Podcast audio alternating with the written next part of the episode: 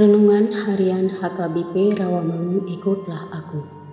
Jumat 22 September 2023 Dengan judul Bersyukur atas perbuatan ajaib Tuhan.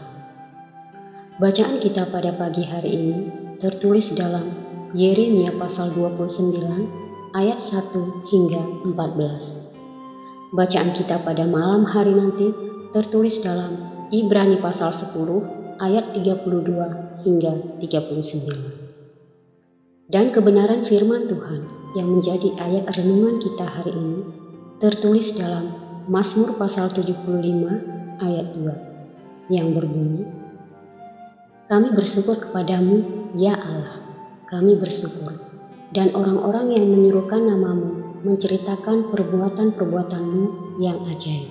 Demikian firman Tuhan. Sahabat ikutlah aku yang dikasihi Tuhan Yesus. Dalam renungan hari ini, pemazmur mengungkapkan serta mengekspresikan rasa syukurnya kepada Allah yang menciptakan langit dan bumi. Ia sangat bersyukur melihat perbuatan-perbuatan Allah yang luar biasa dalam hidupnya. Ia sangat bersyukur ketika Tuhan membela perkaranya dan membebaskan dia dari masalah yang dihadapinya. Karena perbuatan Tuhan yang ajaib itulah Pemasmur mengajak kita untuk senantiasa mensyukuri segala perbuatan Tuhan dalam hidup kita. Mungkin mudah bagi kita mengucap syukur ketika keadaan sedang baik-baik saja, tetapi sulit melakukan itu ketika kita sedang dalam kesulitan. Namun, sebagai orang Kristen, kita harus selalu mengucap syukur dalam segala hal. Ingatlah bahwa Tuhan Maha Tahu dan selalu ada serta dekat bagi orang yang memohon padanya. Renungan hari ini juga mengajak kita untuk menceritakan perbuatan-perbuatan Tuhan yang ajaib dan besar kepada setiap orang. Apa yang menjadi perbuatan ajaib dan besar itu? Perbuatan yang ajaib dan besar itu adalah ketika kita manusia berdosa diselamatkan dari hukuman dosa dan diberi keselamatan di dalam Tuhan.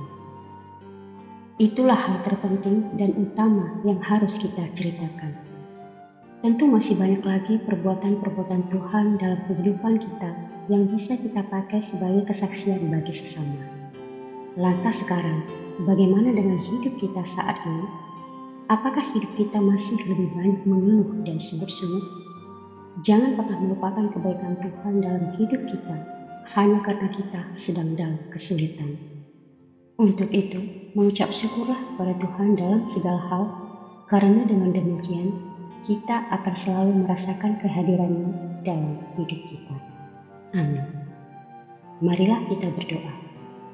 Tuhan, mampukanlah kami menyatakan apa yang telah Tuhan perbuat bagi kami. Amin.